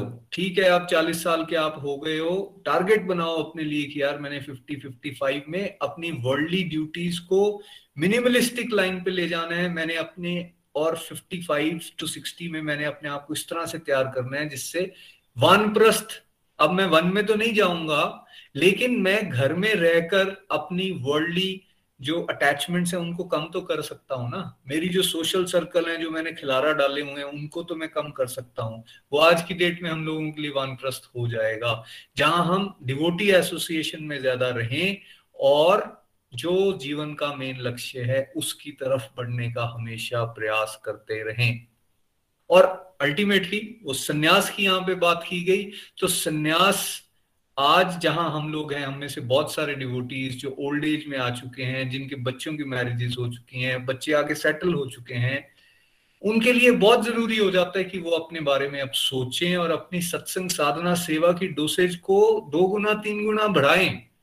बिकॉज़ अगर हम इस एज में आके फिर से वर्ल्डली एंगल में घुसना शुरू कर दिया हमने तो जैसे हमने कथा के माध्यम से समझा, दस करोड़ साल भोग किया लेकिन फिर उसके बाद उनको अल्टीमेटली रियलाइजेशन क्या आ गई कि नहीं, मुझे वापस अपने संन्यास की तरफ़ जाना है, मुझे भगवान की भक्ति करनी है। तो वो फॉर्चुनेट सोल्स हैं और ये कथाएँ हमें समझा रही हैं कि हमें भी डिज़ाइन करना चाहिए बिकॉज़ रियलिटी ये है कब, कहा, कैसे हम इस शरीर को छोड़ देंगे, हमें जानकारी नहीं। जैसे भरत महाराज जी के केस में हुआ। वो अटैच हो गए, इतना सब कुछ जानने के बाद फिर से अटैच हो गए आके एक हिरन के साथ और अल्टीमेटली एक जन्म, फिर दूसरा जन्म और बाद में हमने देखा कैसे कथा के माध्यम से आगे हुआ। बट वो तो थे भगवान के शुद्ध भक्त और उनको रिमेम्बर भी रहा पिछला, किया हुआ और उसके बाद उनको वैसी स्टेज मिली जहाँ पे वो अपने आप को जड़ बनाकर निकल भी लिए आगे। लेकिन हम कहा हैं? हम तो पूरे के पूरे पानी में हैं। हम तो बहुत ज़्यादा गंदगी में है तो हमें और ज़्यादा ध्यान देने की यहाँ पर ज़रूरत है। साथ ही साथ यहाँ आज चर्चा की गई बेसिकली राजा रहुगुण और भरत महाराज के संवाद की। बहुत इंपॉर्टेंट संवाद है, जहाँ फिर से एक बात को बताया गया क्या कि भाई आप अपने आप को शरीर समझ के बैठे हैं। जबकि हम शरीर नहीं हैं, हम एक आत्मा हैं, भगवान श्री हरि के अंश हैं। ये शरीर केवल कपड़ों के समान है, जैसे हमने भगवत गीता में भी समझा था। और ये बार बार हम शरीर एक्वायर करते जाएँगे, हमारी इच्छाओं को पूर्ति करने के पीछे अगर हम भागते रहे, ये एंडलेस विशियस सर्कल है, कभी खत्म नहीं होगा। तो भगवान ने भागवत गीता में क्या बोला था हमें? सर्व धर्मों को छोड़ो और मेरी शरण में आ जाओ। तब मैं तुम्हें समस्त पापों से मुक्त कर दूँगा। जब कृष्णा हमें बार बार ज़ोर देकर कह रहे हैं, श्रीमद भागवतम हमें ज़ोर देकर कह रही है, और सारे के सारे जो यहाँ पर पहुँचे हुए लोग हैं इस रास्ते के। वो एक तरफ़ हमें इशारा कर रहे हैं कि भाई, इस बात को जानो, अपने आप को पहचानो और ये मानव जीवन है जिसमें हम ये बात को समझ सकते हैं और कभी हमें ऐसा मौका नहीं मिलने वाला। इसलिए ना आलस, ना नींद, ना दुनियादारी की अलग अलग चैलेंजेस या डिफिकल्टीज कोई भी चीज़ हमें रोके ना, कोई भी चीज़ हमारे लिए रुकावट ना बने और हम इतनी डिटर्मिनेशन के साथ आगे बढ़े कि नहीं, हमें ये करना ही करना है। तब हम बेसिकली एक सेफ़ जोन में हैं और भगवान की कृपा से निरंतर आगे बढ़ते रहेंगे। Thank you so much once again Preeti ji. आज अब चलते हैं हम रिव्यूज़ के लिए और रिव्यूज़ में सबसे पहले हमारे साथ चंडीगढ़ से विजय जी हैं। हरी हरी बोल, विजय जी। हरी हरी बोल, हरी हरी बोल।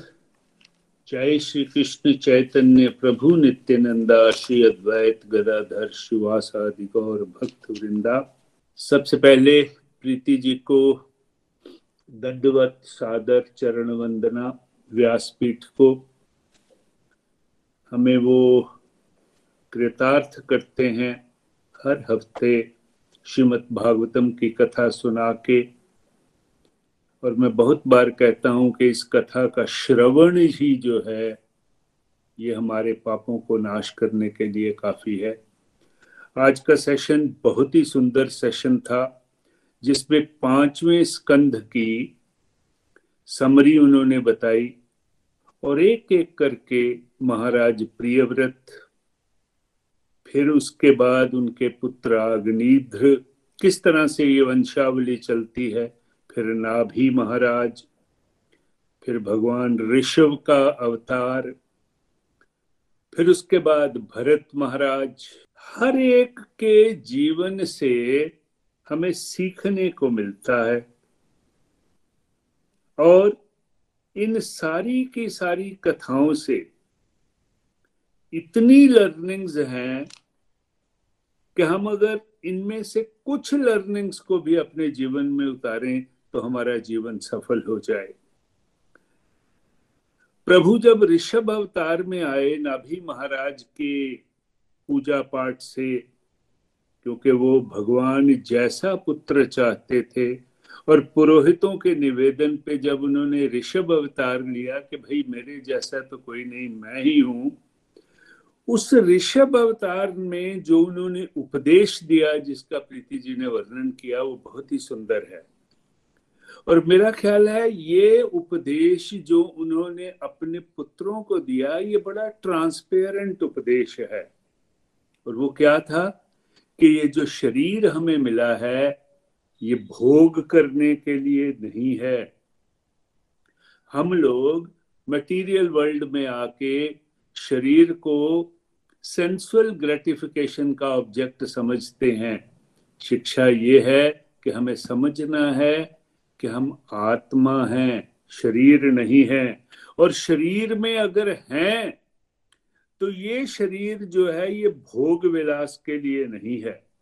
इस शरीर का प्रयोजन जो है, वो काम वासना का सुख नहीं है, बल्कि प्रभु को प्राप्त करना है, ब्रह्म सुख लेना है।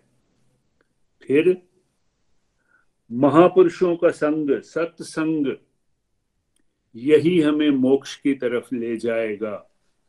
हमने ये भी आज के सत्संग से सीखा कि जो आसक्ति पुरुष की स्त्री में, स्त्री की पुरुष में, ये आसक्ति जो है, ये हमें कभी भी नहीं ले जाएगी। आज के संदर्भ में हम देखते हैं कि माता पिता बच्चों को क्या करते हैं। सभी कुछ प्रदान करते हैं, बच्चे की हर इच्छा को पूरा करते हैं, छोटी उम्र से ऊँची शिक्षा देते हैं उनको ऐसे ऐसे चाहते हैं कि बच्चे हमारे बड़े होके धन उपार्जन करे, लेकिन क्या हम उनको सही शिक्षा, सही संस्कार देते हैं? नहीं। क्या हम बच्चों को ये समझाते हैं कि हर तरह से हमें भगवान के प्रति एटीट्यूड ऑफ़ ग्रेटिट्यूड रखते हुए भगवान की भावपूर्ण भक्ति करनी चाहिए? और ऋषभ देव खुद कहते हैं उस उपदेश में कि जो व्यक्ति मनसा, वाचा, कर्मणा मेरी भक्ति नहीं करता, उसे इस भव बंधन से कोई नहीं छुड़ा सकता। और ये उपदेश जो उन्होंने दिया अपने पुत्रों के लिए बेसिकली हम भी तो प्रभु की संतान है, ये उपदेश हमारे लिए ही है। इसके अलावा पिछले सेशन में भी हमने देखा था कि राजा रहुगन का भरत महाराज के साथ जो प्रसंग था जिसमें वैष्णव अपराध की बात उठी और जिसको नितिन जी ने आज फिर बहुत ही सुंदर तरह से हमें बताया, उसमें भी ये था कि अगर आप मटेरियल चक्कर में पड़े रहोगे तो बुढ़ापा, बीमारी, मृत्यु, ये चीज़ें जो हैं, ये संसार तो अशाश्वत दुखालय है। दुखालय में दुख ही मिलेगा। और भवाटवी से भी हमने बहुत सीखना है भव कहते हैं संसार को, संसारों के भव बंधन को, और अटवी कहते हैं जंगल को। तो अगर हम इस जंगल में फंसे रहते हैं तो फिर यो प्रीति जी ने मोटे मोटे तौर पे नरकों की व्याख्या करी। वो हमारे लिए तैयार बैठे हैं। चाहे हम रौरव नरक में पड़े, चाहे महारौरव नरक में पड़े। अनेकों प्रकार के नरक हैं मोटे मोटे अट्ठाईस प्रकार के हैं, वो हमारे लिए तैयार पड़े हैं। और फिर हम ये ना कहें कि भगवान हमें यातना दे रहे हैं। नितिन जी ने नारद मुनि जी का ज़िक्र किया बहुत ही सुंदर, गुरु गुरु की महिमा के बारे में। हम अपने शास्त्रों में पढ़ते हैं, श्रीमद भागवतम में भी पढ़ते हैं, चाहे ध्रुव महाराज थे, चाहे प्रहलाद महाराज थे, चाहे प्रियव्रत थे, चाहे ऋषभ महाराज थे, इन सभी को गाइड करने वाले नारद मुनि थे। वही उनको ऑब्जेक्ट ऑफ़ लाइफ समझाते हैं कि भाई तुम्हारा ऑब्जेक्ट ऑफ़ लाइफ प्रभु प्राप्ति है, जिसको तुम भूले बैठे हो। और ये भी उन्होंने बहुत सुंदर कहा कि गुरु के वाक्य के ऊपर फूल चढ़ाने चाहिए। हम नारद मुनि को बड़े नेगेटिव सेंस में डेरोगेटरी सेंस में रहते हैं। किसी का मज़ाक उड़ाना हो, अरे तू तो नारद मुनि की तरह बातें करता है, इधर से उधर लगाता है, उधर से इधर लगाता है, इससे हमें बचना है। क्योंकि ये भी वैष्णव अपराध है। महाराज, राहुगण अगर भरत जी को ये कहते हैं कि मैं वैष्णव अपराध से बचना चाहता हूँ तो हमें भी ये समझना है कि गुरु के प्रति निष्ठा होनी चाहिए, गुरु की बात को समझना चाहिए। गुरु का उसमें कोई स्वार्थ नहीं है और नारद मुनि इस गुरुपन को रिप्रेजेंट करते हैं। नितिन जी ने वर्ण आश्रम धर्म की बहुत सुंदर बात कही। हम में से ज़्यादातर लोग गृहस्थ आश्रम में हैं। उस वर्णाश्रम पद्धति को हम फॉलो नहीं कर पा रहे हैं। कुछ कारण हैं। लेकिन गृहस्थाश्रम भी तो आश्रम है। एक बार निखिल जी ने कहा था कि आश्रम वो जगह होती है where you find yourself closer to God इसीलिए गृहस्थाश्रम में रहते हुए, अपनी सारी ड्यूटीज़ को पूरा करते हुए हमें भगवान को ऐड करना है, उसमें अच्छे काम करने हैं। सत्संग में आना है, अपनी साधना की बूस्टर डोज देनी है, सेवा भाव रखना है, विश्व कल्याण के कार्य करने हैं, जन कल्याण, समाज कल्याण के कार्य करने हैं स्क्रिप्चर्स पढ़नी है, तीर्थाटन पे जाना है। ये सारी की सारी चीज़ें हमें पाप निवृत्ति की तरफ़ ले जाएँगी। देखिए, हम कितनी दुविधा में हैं। जब यंग होते हैं तो कहते भक्ति कर लेंगे ओल्ड एज में। और जब ओल्ड एज आती है तो फिर हम ओल्ड एज में रिटायर होने के बाद भी नौकरियाँ ढूंढते हैं। भैया, जिस काम के लिए इस दुनिया में आए थे, उसको तो भूल गए हैं। और वो फोकस क्या है? वो है प्रभु प्राप्ति। प्रभु प्राप्ति तो तभी होगी ना जब प्रभु की तरफ़ जाएँगे तो सर्वधर्मान परित्यज्य माम एकम शरणम व्रज। ये कहते हैं भगवान कृष्ण अर्जुन को और अर्जुन के माध्यम से हमें समझाते हैं। तो सबसे बड़ी शिक्षा ये है कि इस मटेरियल वर्ल्ड में रहते हुए धीरे धीरे ये एकदम होने वाला नहीं है, इस मटेरियल वर्ल्ड से अपने आप को डिटैच करिए। और जब आप मटेरियल वर्ल्ड से डिटैच करेंगे तो कहीं अटैच भी तो होना है। वो अटैचमेंट लॉर्ड हरि के प्रश्न करिए। इसके अलावा और कोई चारा नहीं है। बहुत सुंदर सेशन था आज का। बहुत बहुत धन्यवाद प्रीति जी को, नितिन जी को, इतनी सुंदर शिक्षाएँ हमें देने के लिए। हरी हरी बोल, हरी हरी। हरी बोल। Thank you Vijay ji. Thank you so much for sharing your learnings Hari Hari बोल। चलिए हम ईशा जी के पास चलते हैं। हरी बोल ईशा जी। हरी हरी बोल। जय श्री कृष्ण एवरीवन आज के आनंद की जय। बहुत ही प्यारी दिव्य कथाएँ। बिल्कुल समरी फॉर्म में प्रीति जी ने हमें सुनाई। बहुत बहुत ज़्यादा लर्निंग्स उनमें और हमेशा की तरह जब मैं भागवत कथा सुनती हूँ तो सच में अपने आप को एक छोटा सा बच्चा फील करती हूँ। जैसे मैं बचपन से अपने ग्रैंडफादर से इतनी प्यारी प्यारी इतनी ज़्यादा लर्निंग्स वाली कहानियाँ सुनती थी, बस मुझे लगता है शायद मैं उसी फ़ेज़ में आ गई हूँ। और तब भी कुछ आधा आधा समझ आता था और आज भी वही हाल है कि आधा आधा समझ आता है। तो जो कुछ एक लर्निंग्स मैंने आज के सत्संग से लिए वो मैं आप सभी के साथ शेयर करूँगी। सबसे पहले समझा कि गुरु की कितनी बड़ी इंपॉर्टेंस है। बिल्कुल नारद जी जो हैं, उनको हर जगह, हर कैंटो में हम सुनते हैं कि वो कितने ब्यूटीफुली हर एक डिवोटी को गाइड करते हैं कि कैसे प्रभु को प्राप्त करना है, जो कि हमारा एक अल्टीमेट डेस्टिनेशन है। तो नारद जी को वाकई हम लोगों को शत शत नमन करना चाहिए, लेकिन जब तक हम भागवत गीता से नहीं जुड़े थे, भागवतम जैसे ग्रंथों को हम नहीं सुन रहे थे, तब तक हमारा भी यही था कि हाँ नारद जी जो है वो एक नेगेटिव रोल प्ले करते हैं, क्योंकि हमें पता ही नहीं चलता और बिल्कुल मीडिया भी शायद यहाँ पर बहुत नेगेटिव रोल प्ले करता है, लेकिन उससे भी ऊपर शायद हम बहुत इग्नोरेंट हैं। हम उस चीज़ को फॉलो कर रहे हैं, जो कि हमें गलत डायरेक्शन में लेके जा रहा है। तो हमें अपनी आँखें खोलनी है और देखना है कि हम सही डायरेक्शन में जा भी रहे हैं कि नहीं। जो हमें डायरेक्शंस दी जा रही है by n numbers of ways क्या वो हमारे लिए ठीक भी हैं कि नहीं? तो बिल्कुल हम लोगों को राइट डायरेक्शन केवल और केवल प्रभु के ये ग्रंथ ही बता सकते हैं जो स्वयं उनसे, उनके द्वारा बोले गए हैं या उन्हीं के शुद्ध भक्तों के द्वारा लिखे गए हैं। तो वाकई ही, मैं तो पहले विभीषण जी को भी घर का बेदी लंका ढाए, है ना? हमेशा इस तरीके की चीज़ें, और ये समझना ही नहीं कि उनमें क्या डीपर सेंस है है ना? वो किस चीज़ के लिए वो कार्य जो है वो पर्टिकुलरली किया जा रहा है। तो ये आँखें आप ही गुरुजनों ने हमारी खोली हैं और मैं चाहती हूँ प्रभु से कि ये खुली रहे, क्योंकि हम तो फिर बड़ा ही कुछ उठपटांगी देखते एक और जेड एक और जेड हम अभी तक पढ़ रहे थे, बिल्कुल। मैंने ये समझा कि मानव शरीर जो है, वो बहुत बहुत गोल्डन अपॉर्चुनिटी है, जो कि भागवत गीता में भी हमें समझाते हैं बार बार निखिल जी, नितिन जी, बिल्कुल, वो गोल्डन अपॉर्चुनिटी है और इसी से हम प्रभु को जो है वो प्राप्त कर सकते हैं।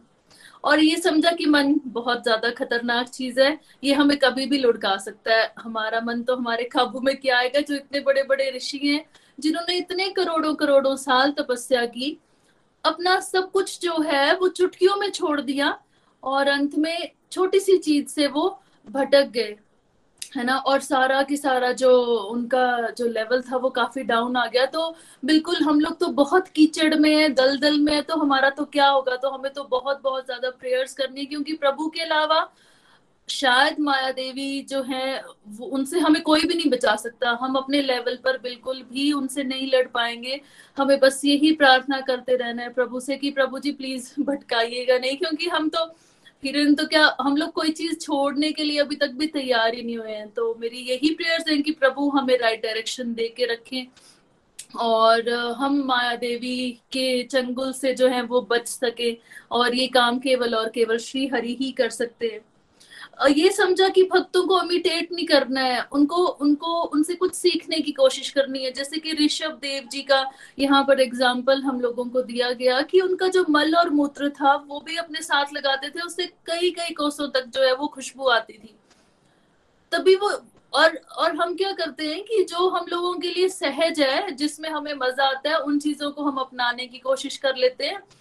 और ये ये भूल जाते हैं कि जो ये इंसान या जो ये शुद्ध आत्मा ऐसा कर रहे हैं, उनका लेवल कितना ऊँचा है। बहुत बार कृष्णा जी को ये बोला जाता है कि हाँ जी, उनकी सोलह हज़ार रानियाँ हैं, है ना, या इतनी ज़्यादा गोपियाँ हैं, ये वो।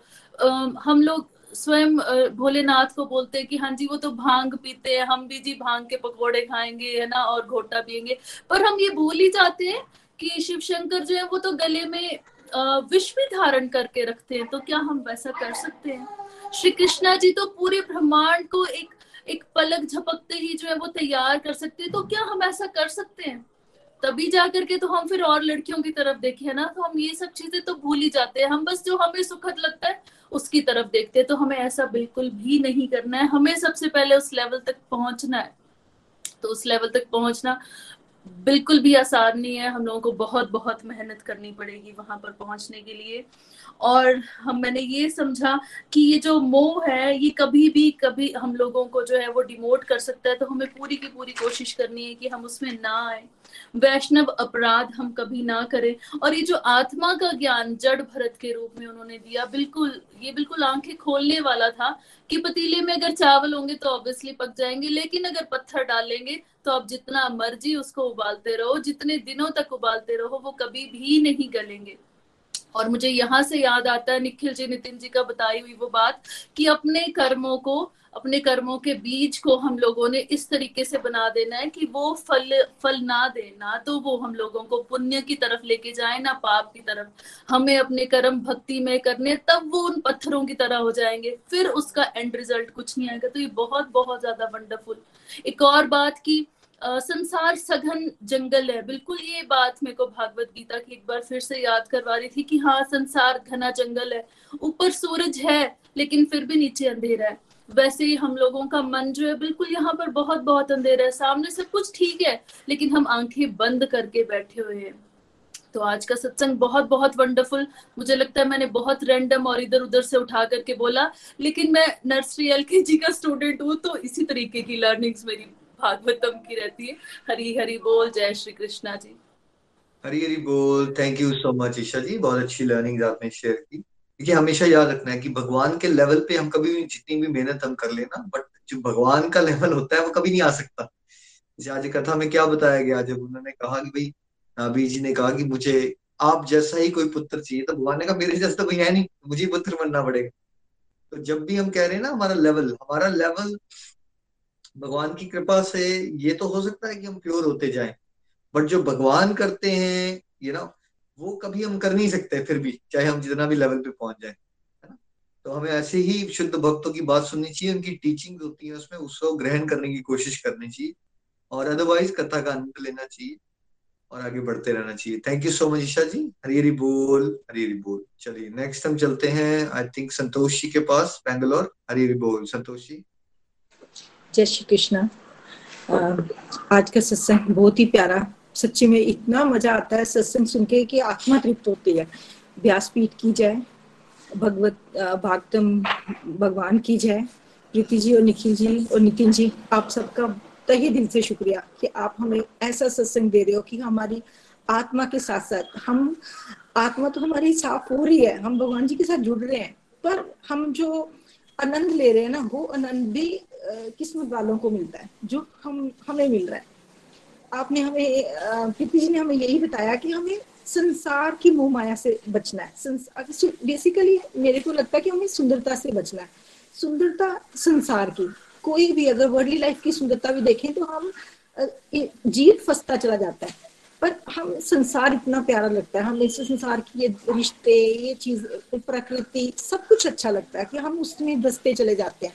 हमें आ, उनको प्यार तो करना है संसार को प्यार तो करना है पर किस लेवल से? जैसे हम नेचर से प्यार करें वो नेचर जो भगवान से जोड़ती है। हम ये सोचें कि इस ये नेचर भगवान जी ने बनाई है ये भगवान जी ने आ, कितने अगर कलर फ्लावर्स को देखें? तो कितने कॉम्बिनेशन कितने अच्छे कॉम्बिनेशन भगवान जी ने बना रखे हैं हमारे लिए। दुनियादारी में हम कोई सिलेक्ट ड्रेस भी सिलेक्ट करने जाते हैं तो बड़ा मुश्किल होता है हमें सिलेक्ट करना कि कलर कॉम्बिनेशन पर भगवान जी का देखिए कि जब हम निहारते हैं उनकी कॉम्बिनेशन तो कितने प्यारे प्यारे कॉम्बिनेशन अगर ऐसे हम इस ब्यूटी को हम ऐसे देखें तो भगवान जी के साथ जुड़ेंगे। हम क्या करते हैं? हम अपना उसमें फंसते चले जाते हैं। जैसे शोभरी मुनि जी का आपने हमें एग्जांपल बताया कि उन, उन उन्होंने संसार में कैसे वो अपने कैसे वो फंसे?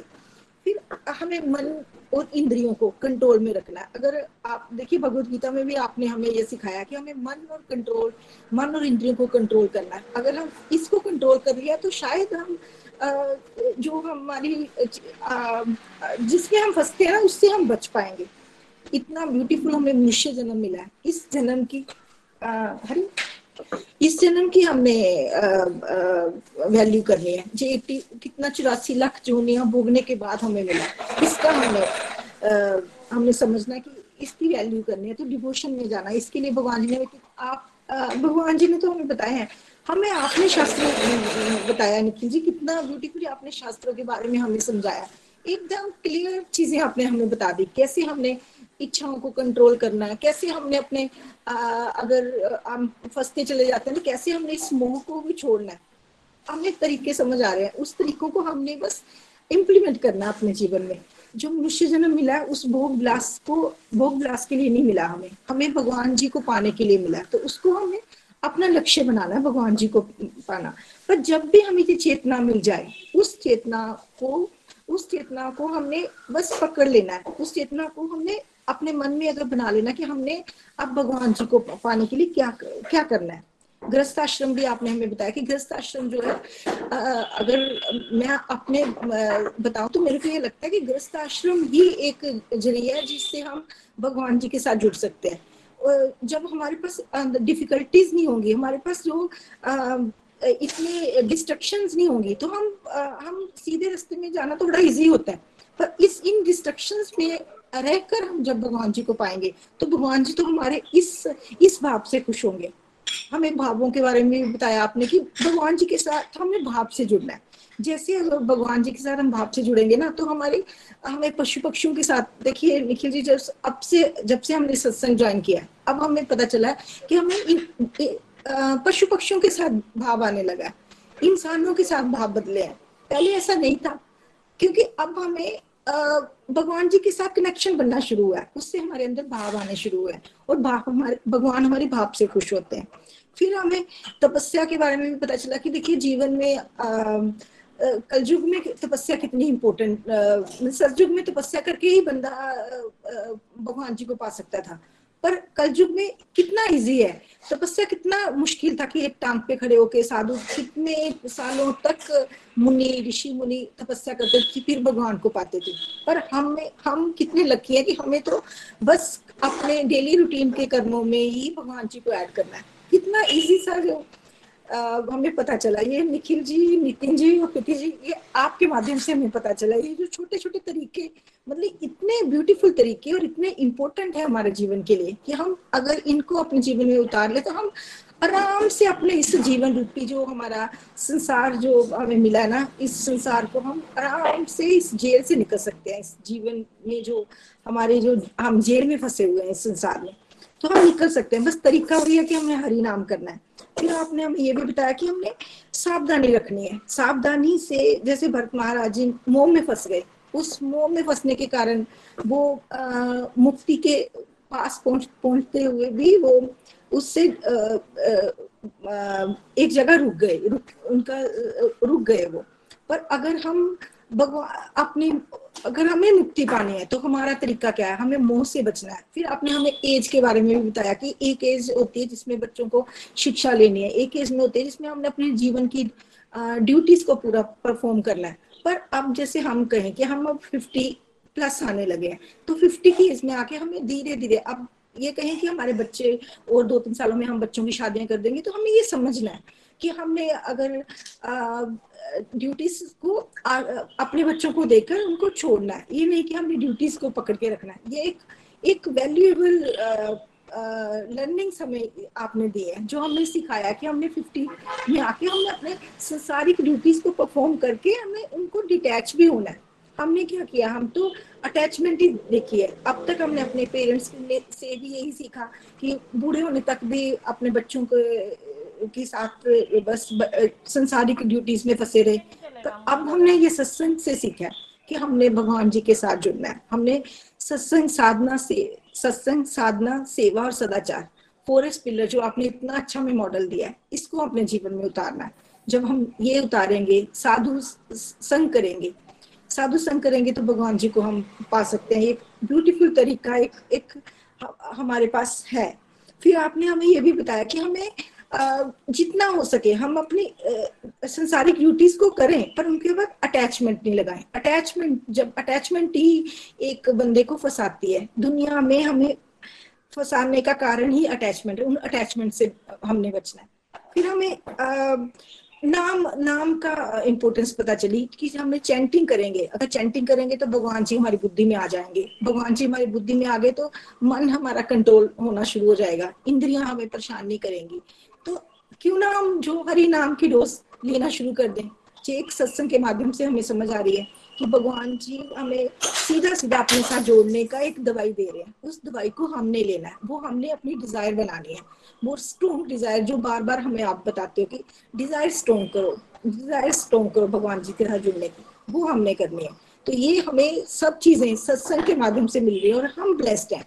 अगर मैं कहूँ तो सच्ची में मैं ब्लेस्ड हूँ कि शायद मैं आ, ऐसी जगह पे रह के मैं, मैं यहाँ पे एक लैंग्वेज का भी प्रॉब्लम है कि यहाँ पे कन्नड़ा बोली जाती है और हम इतने परफेक्टली कन्नड़ा में बात नहीं कर सकते हैं और उनके शास्त्र में शास्त्र का ज्ञान लेना मुश्किल होता है मेरे लिए।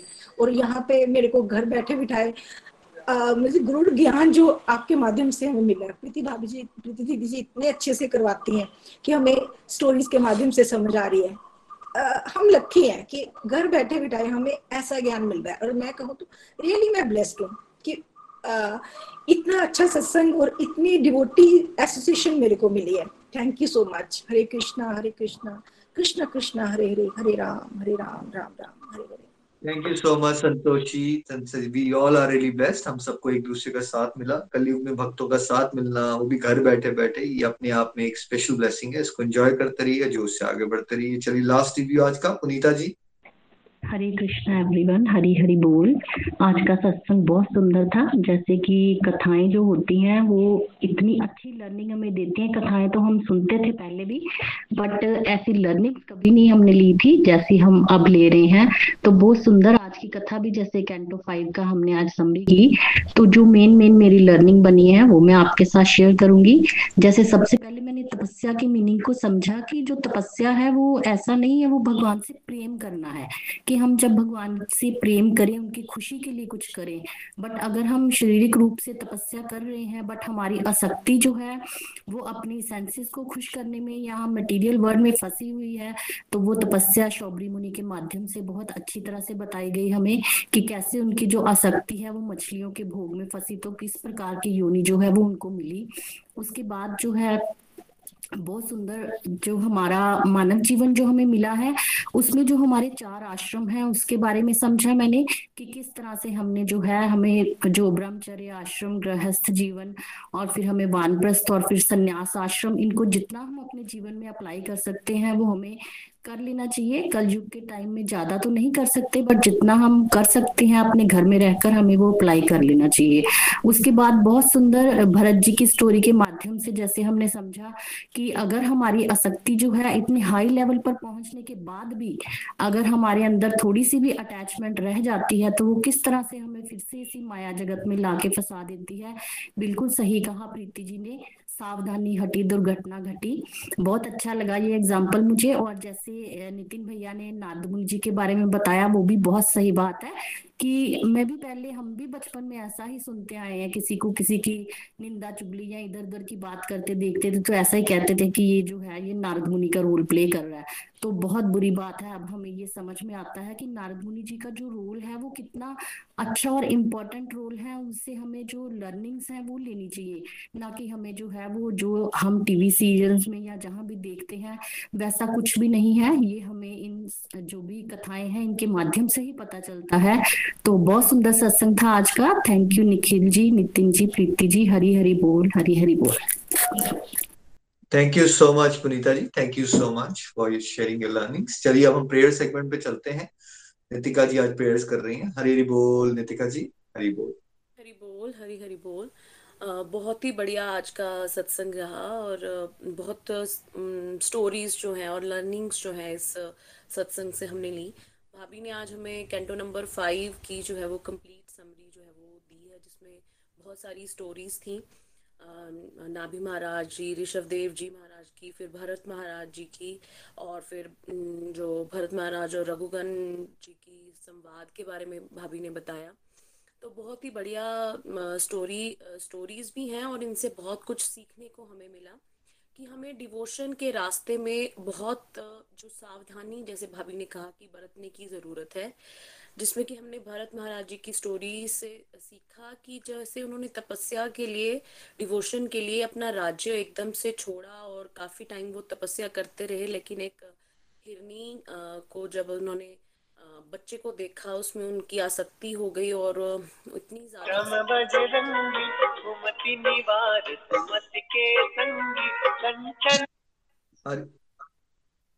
अरे बोल बिमला जी कॉल को म्यूट रखिए please. Bimla ji video off कीजिए और कॉल को म्यूट कीजिए प्लीज़। उनकी आसक्ति हुई और उनको जन्म एक हिरनी हिरन के रूप में मिला। लेकिन वो तो पुरानी उनकी तपस्या का फल था कि वहाँ भी उन्हें भक्ति भरा माहौल मिला और फिर आगे उन्हें अंगिरा ऋषि के घर में उन्होंने जन्म लिया। उन्होंने जन्म लिया फिर से भरत बने लेकिन जड़ भरत के नाम से फ़ेमस हुए और बाद में भाभी ने बड़े ही अच्छे ढंग से जड़ भरत और राजा रघुगन के जो संवाद के बारे में एक्सप्लेनेशन दी कि किस तरह से उन्होंने राजा रघुगन को बहुत ही गूढ़ बातें बताई कि हम सब जो अपने आप को शरीर समझ बैठे हैं तो हमें शरीर नहीं समझना है, हम सब आत्मा है। और हमें ये जो मनुष्य योनि मिली है, इसके असली लक्ष्य को जो है वो हमें समझना है कि हमें ये जो जीवन मिला है, ये हमें इसलिए मिला है कि हम केवल एक यही एक योनि है जिसमें हम भगवान को पा सकते हैं। अपने आप को मतलब अपनी लाइफ को, जैसे नितिन भैया ने कहा कि हम अपनी लाइफ को डिज़ाइन करें प्रॉपरली जो चार तरह के आश्रम की बात की गई वानप्रस्थ आश्रम वगैरह की जो बात की गई थी, वो तो हम चलो इस लाइफ में फॉलो नहीं कर पाएँगे जैसे इस तरह से अब हम जी रहे हैं, लेकिन हम अपनी वर्ल्डली ड्यूटी से फ्री होकर हम इस तरह से रहें कि अपनी अटैचमेंट्स को धीरे धीरे छोड़ें और अपनी जो मतलब दुनियादारी से डिटैच होकर अपनी अटैचमेंट श्री हरि के साथ लगाएँ। इसके लिए रेगुलरली सत्संग, साधना, सेवा, सदाचार में लगे रहें। और फिर आगे गुरु की महिमा के बारे में भी बताया, जो कि बहुत अच्छा लगा मुझे कि जो गुरु हमें मिलते हैं वो भी प्रभु की कृपा होती है और हमें गुरु के जो वाक्य हैं, उनकी जो कहना है, हमें जो हमें शिक्षा देते हैं, उन्हें हमें अच्छे से समझना है और उनको अपनी लाइफ में इम्प्लीमेंट भी करना है। इसी उसमें भैया ने नारद मुनि के जो बारे में समझाया कि मैक्सिमम जितने भी आज तक हमने सीरियल्स देखे हैं या मूवीज़ जो भी देखी हैं उसमें उन, उनके जो करेक्टर को बड़े गलत तरह से जो है वो पोर्ट्रे किया जाता है और हम भी अपनी लाइफ में इस तरह से मज़ाक उड़ाते हैं, लेकिन इस चीज़ से हमें बचना है, ये एक वैष्णव अपराध है और हर बार ये समझाया जा रहा है कि जो वैष्णव अपराध है उससे हमें बच के रहना है और मेन बात यही समझने वाली है जो बार बार कही जा रही है कि हम सब आत्मा है और हमें जो है मनुष्य जीवन के असली लक्ष्य को समझते हुए सत्संग साधना सेवा में लगे रहना है। बहुत ही बढ़िया आज का सत्संग था और लर्निंग्स बहुत बढ़िया। चलिए अब हम प्रेयर सेगमेंट की तरफ़ चलते हैं। सबसे पहली प्रेयर जो हमें करनी है वो है, शशि जी के दोस्त के बेटे हैं जो कि हॉस्पिटलाइज हुए हैं और ट्वेल्व इयर्स के हैं, उनकी गुड फ़िज़िकल हेल्थ के लिए हमें प्रेयर करनी है। शुभ गुप्ता जी के बेटे और उनके हस्बैंड के लिए, आदर्श जी की मदर की गुड फ़िज़िकल हेल्थ के लिए, नवीन जी की सिस्टर परवीना जी की गुड फ़िज़िकल हेल्थ के लिए भी हमें प्रेयर करनी है। गीता जी की कंप्लीट हेल्थ और हैप्पीनेस के लिए, सौरभ जी की कंप्लीट हेल्थ और हैप्पीनेस के लिए, नीतू जी के हस्बैंड के लिए, बिंदु खुराना जी के सन की हैप्पीनेस के लिए कंप्लीट हेल्थ हैप्पीनेस के लिए हमें प्रेयर करनी है। चंदा जी की good physical and spiritual health के लिए, शिप्रा जी के सन आरुष और वीना राणा जी की गुड फ़िज़िकल हेल्थ के लिए भी हमें प्रेयर करनी है। सुदर्शन गुप्ता जी की फैमिली की spiritual growth and complete happiness के लिए, संतोष वर्मा जी के बेटे की गुड फ़िज़िकल हेल्थ के लिए हमें प्रेयर करनी है। वैदही जी के एल्डर डॉटर हैं, उनके लिए रेणु जयंत जी की डॉटर्स तनुश्री और भार्गवी जी की कंप्लीट हेल्थ एंड हैप्पीनेस के लिए हमें प्रेयर करनी है। नेक्स्ट हमें रुचि जिंदल जी की स्पिरिचुअल ग्रोथ के लिए, इंदु महाजन जी के फादर की कंप्लीट हेल्थ के लिए भी प्रेयर करनी है। कविता मल्होत्रा जी की कंप्लीट हेल्थ एंड हैप्पीनेस के लिए, गीता रानी जी की फैमिली की कंप्लीट हेल्थ एंड हैप्पीनेस के लिए हमें प्रेयर करनी है। मैं माफ़ी चाहूँगी अगर किसी का नाम उससे छूट गया है और सभी के लिए हम अच्छे से प्रेयर करें, अपनी माला जो है वो डिवोट करें। हरे कृष्णा हरे कृष्णा कृष्णा कृष्णा, हरे हरे। हरे राम हरे राम राम राम, हरे हरे। हरी हरी बोल। Thank you Nitika ji. पहले आपने अपनी लर्निंग भी शेयर की और प्रेयर सेवा के लिए thank you so much Hare Krishna Hare Krishna Krishna Krishna, Hare Hare Hare Ram Hare Ram Ram Ram, Hare Hare.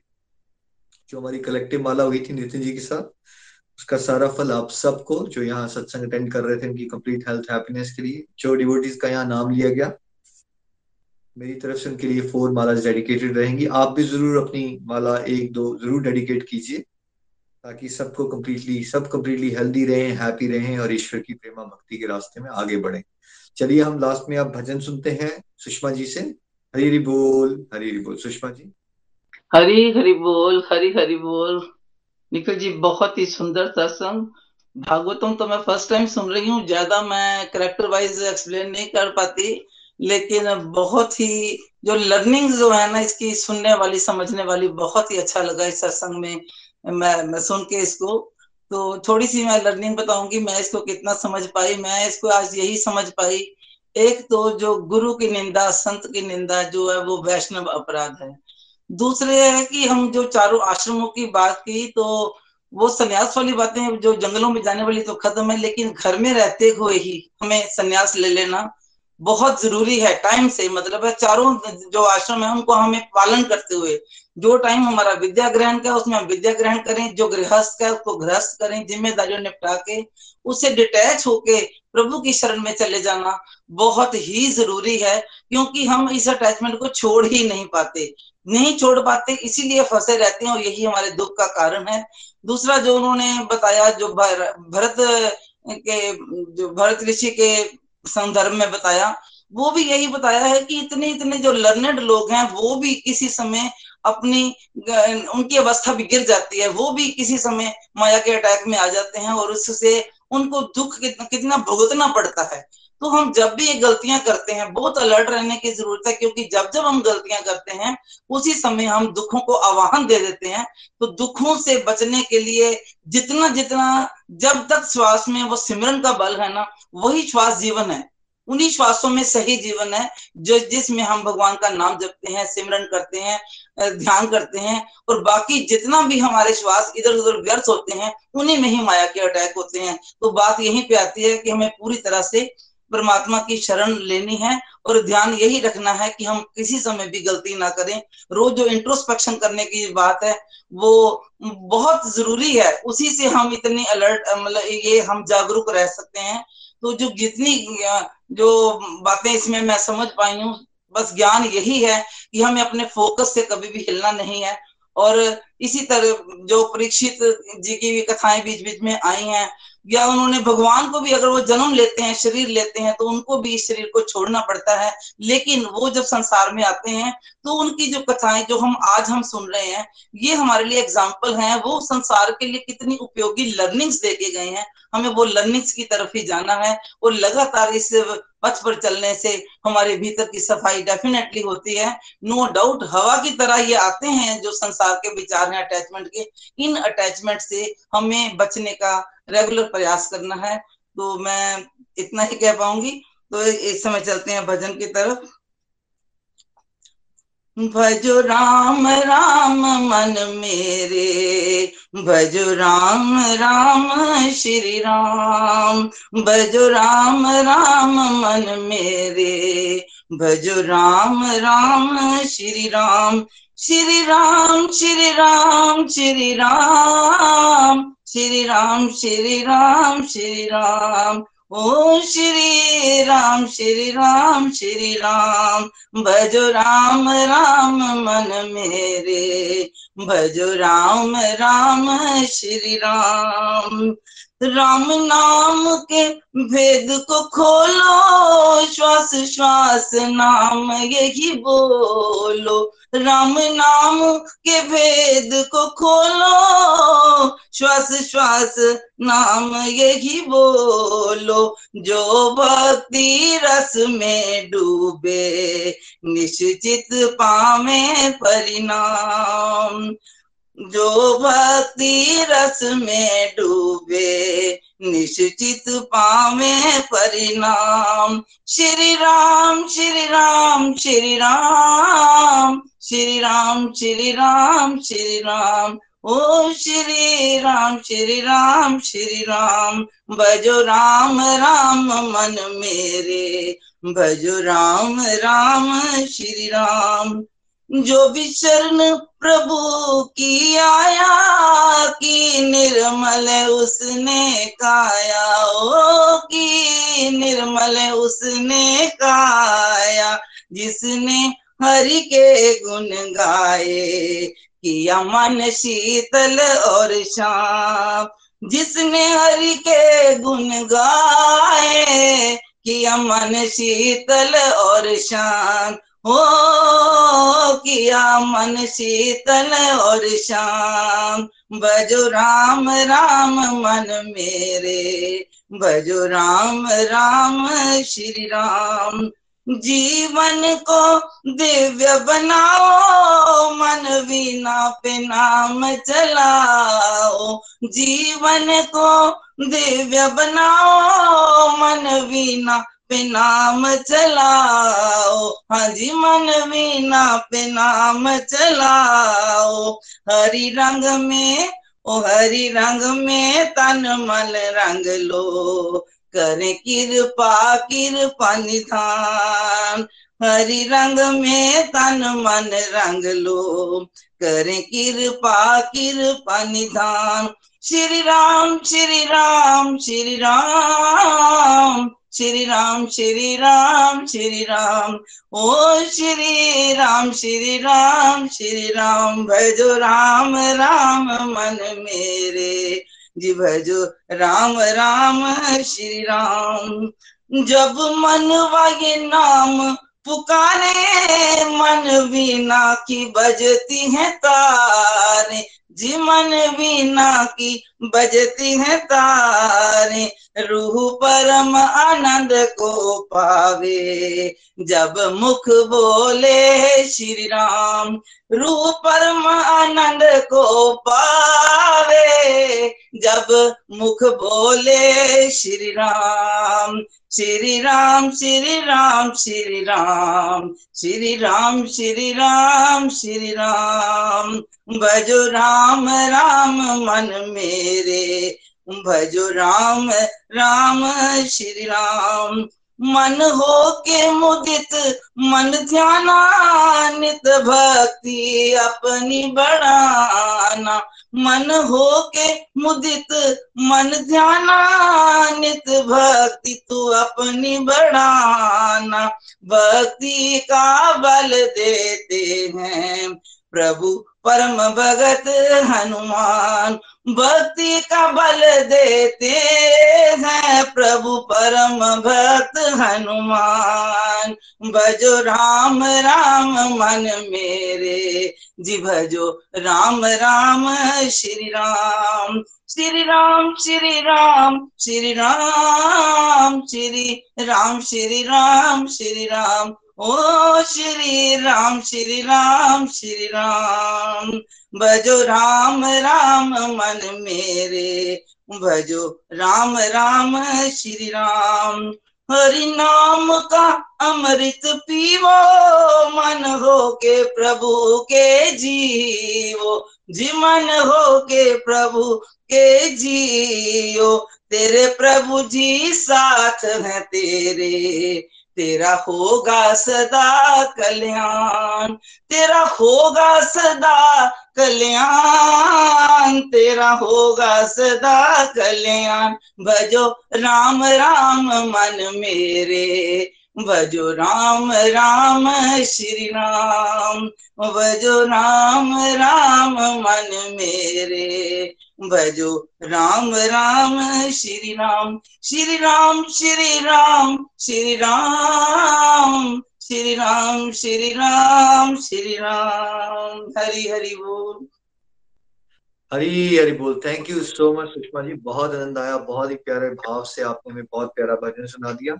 Thank you so much everyone आज के आनंद की जय हो। श्रीमद भागवतम की जय हो। सब लोग अनम्यूट कर सकते हैं वीडियो चला सकते हैं। हरे कृष्णा हरे गोलोक एक्सप्रेस से जुड़ने के लिए आप हमारे email address info at Golok express dot O R G द्वारा संपर्क कर सकते हैं।